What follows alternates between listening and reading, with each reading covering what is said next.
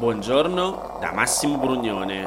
Oggi è venerdì 9 luglio, sono 18 giorni che ci stiamo godendo l'estate e queste sono notizie a colazione, quelle di cui hai bisogno per iniziare al meglio la tua giornata.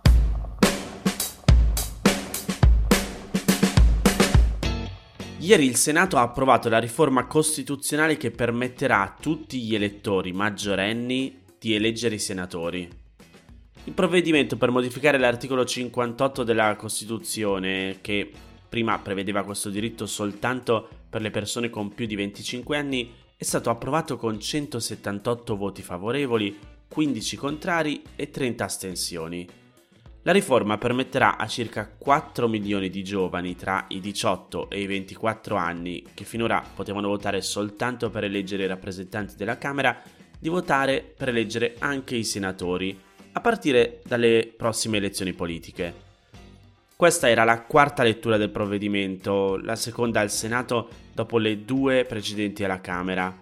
Dal momento che il testo però non ha ottenuto il quorum di due terzi nella seconda votazione alla Camera, per la sua entrata in vigore bisognerà aspettare tre mesi, periodo di tempo in cui si potrà richiedere un eventuale referendum confermativo.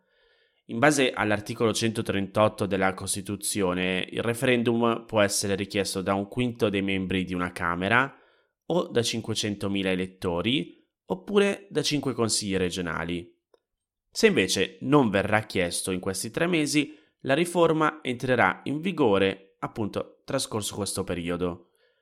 Il relatore Dario Parrini, presidente della Commissione degli Affari Costituzionali del Senato, ha detto che con la riforma le due Camere avranno la stessa base elettorale e quindi le stesse maggioranze politiche.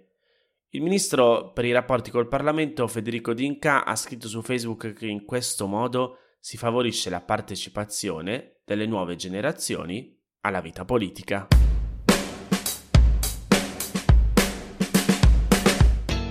Tu sei riuscito ad ottenere il Green Pass a me, pochi giorni dopo la dose di vaccinazione, solo una per me perché ho fatto il Covid, mi è arrivato un messaggino con il codice e poi anche sull'app io è comparso in automatico di fatto. Però il Ministero della Salute ha diffuso comunque in questi giorni importanti chiarimenti su come risolvere errori o ritardi nella ricezione del Green Pass. Appunto, la certificazione europea che attesta l'avvenuta vaccinazione, la guarigione oppure la negatività a un test per il Covid-19. Inoltre, Wired ricorda che i minori di 6 anni non dovranno avere la certificazione per partecipare a cerimonie con meno di 60 persone e tutti i minori in viaggio non dovranno sottoporsi a quarantena o isolamento in particolari circostanze. Questo almeno è quanto stabilito da un nuovo emendamento della Commissione Bilancio al decreto, il, il cosiddetto sostegno bis. Allora, la domanda è come si riceve il codice outcode in caso di smarrimento oppure di mancato invio?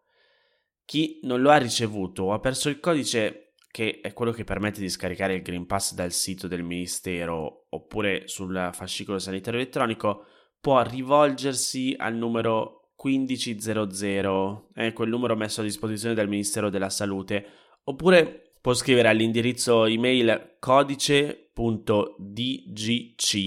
chiocciola sanita, sanità senza accento praticamente, .it. In entrambi i casi vanno indicati codice fiscale, data della vaccinazione, del tampone negativo o del primo tampone positivo e l'indirizzo email a cui ricevere il codice. Stessa procedura può essere utilizzata per richiedere il Green Pass per i minorenni. Seconda domanda, come si registra il certificato di guarigione per ottenere il Green Pass? Beh, per ottenerlo chi è guarito dal Covid-19 deve far registrare il proprio certificato di guarigione, anche pregresso, da un medico. A quel punto si potrà ottenere il Green Pass direttamente dal proprio medico di base tramite il sito dedicato del governo, l'app Io e Immuni oppure tramite il fascicolo sanitario elettronico. Il documento sarà poi valido per sei mesi dalla data del primo tampone positivo. Come ti dicevo prima, a differenza di quanto previsto finora, i minori di 6 anni non devono avere la certificazione per viaggiare in Italia né per partecipare a eventi e cerimonie. Inoltre, tutti i minori in viaggio con i propri genitori, sia in Italia che nell'Unione Europea, non devono sottostare a quarantena e isolamento nel caso queste restrizioni non si applichino agli adulti accompagnatori. Il Ministero poi non ha ancora chiarito cosa fare nel caso si sia completato il ciclo vaccinale con due vaccini diversi, la cosiddetta vaccinazione eterologa. In questo caso molte persone hanno ricevuto due certificazioni che attestano l'assunzione di una dose su due e quindi di non aver completato il ciclo vaccinale. Comunque, nella sezione news del sito www.notiziacolazione.it ti metto il sito di Wired che all'interno ha tutti i rimandi ai vari siti del Ministero.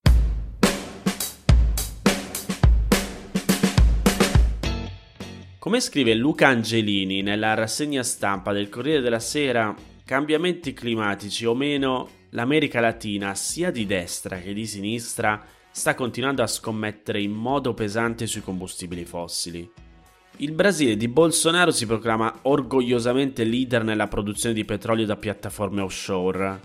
Il Messico è decisissimo ad aumentare la produzione di oro nero. Le aziende petrolifere statali argentine stanno investendo miliardi nelle shale oil, il petrolio di faglia e anche il nuovo presidente dell'Ecuador promette raddoppi di produzione. In questo panorama, invece, sottolinea il Financial Times in un editoriale, spicca ancora di più la lezione verde del Cile, che ha intrapreso uno dei piani più ambiziosi a livello mondiale sulle energie rinnovabili. Il vento della Patagonia e il sole del deserto di Atacama sono fonti abbondanti di energia rinnovabile e il governo di Santiago ha deciso di sfruttarli al massimo. Una scommessa verde che è piaciuta agli investitori, visto che, ricorda sempre il Financial Times, più del 40% degli investimenti diretti esteri in Cile sono andati al settore delle energie rinnovabili, ponendo il paese al vertice della classifica Climate Scope di Bloomberg sulle nazioni più attrattive per gli ecoinvestimenti. Ora, i cileni vorrebbero passare alle fasi 2, cioè utilizzare l'abbondanza di energia rinnovabile per produrre ed esportare idrogeno verde. Non tutto l'idrogeno infatti è uguale, è vero che è l'elemento più diffuso nell'universo, ma sul nostro pianeta non si trova praticamente mai isolato, ma sempre combinato con altri elementi. Vedi per esempio l'ossigeno nell'acqua. Per isolarlo ed estrarlo serve un sacco di energia, per cui l'idrogeno può essere più o meno pulito, grigio, blu, verde o viola, a seconda di come e da dove lo si ricava. Avere a disposizione ampie riserve di energia verde consente perciò di ricavare idrogeno altrettanto verde. Il che non vuol dire però, avverte sempre il Financial Times, che la scommessa cilena sarà senz'altro vincente. Può anche darsi che il paese riesca a centrare l'obiettivo di ridurne il costo di produzione a 1,50 dollari al chilo entro il 2030 contro i 4,30 dollari attuali. Ma l'altro guaio dell'idrogeno è che è complicato da trasportare. A differenza del gas naturale, prima di essere trasferito, deve essere liquefatto a temperature prossime allo zero assoluto, cosa che consuma fino al 30% del suo valore energetico. Servono poi speciali camion, condotte o navi per il trasporto. Un'alternativa per rendere più agevole il tutto sarebbe convertirlo in ammoniaca, e qualche recente progresso per rendere il processo eco-friendly c'è. La lezione verde del Cile al resto del mondo per il Financial Times rimane comunque. Senti cosa scrive. A dispetto dei notevoli ostacoli, il governo cileno merita un plauso per la determinazione e il rigore con i quali sta cercando un'energia alternativa sia per l'uso domestico sia per l'esportazione i dipendenti dai combustibili fossili in altre parti del mondo in via di sviluppo dovrebbero sedersi e prendere nota.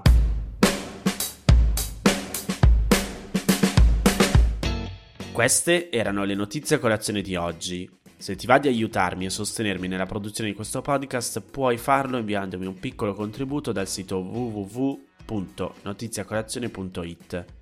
Se ti sei perso alcune notizie puoi andare indietro e ascoltare anche quelle dei giorni scorsi e se lo ritieni utile puoi condividere questo podcast inviandolo a qualche amico. È disponibile su tutte le piattaforme audio. Ricordati che se vuoi puoi iscriverti al canale Telegram di Notizie a Colazione per riceverle tutte le mattine direttamente sul tuo smartphone. Oppure mandami il tuo numero di telefono alla mail notizie a colazione chiocciolagmail.com per riceverle via WhatsApp. Ti aspetto domani per iniziare insieme una nuova giornata. Un saluto da Massimo Brugnone.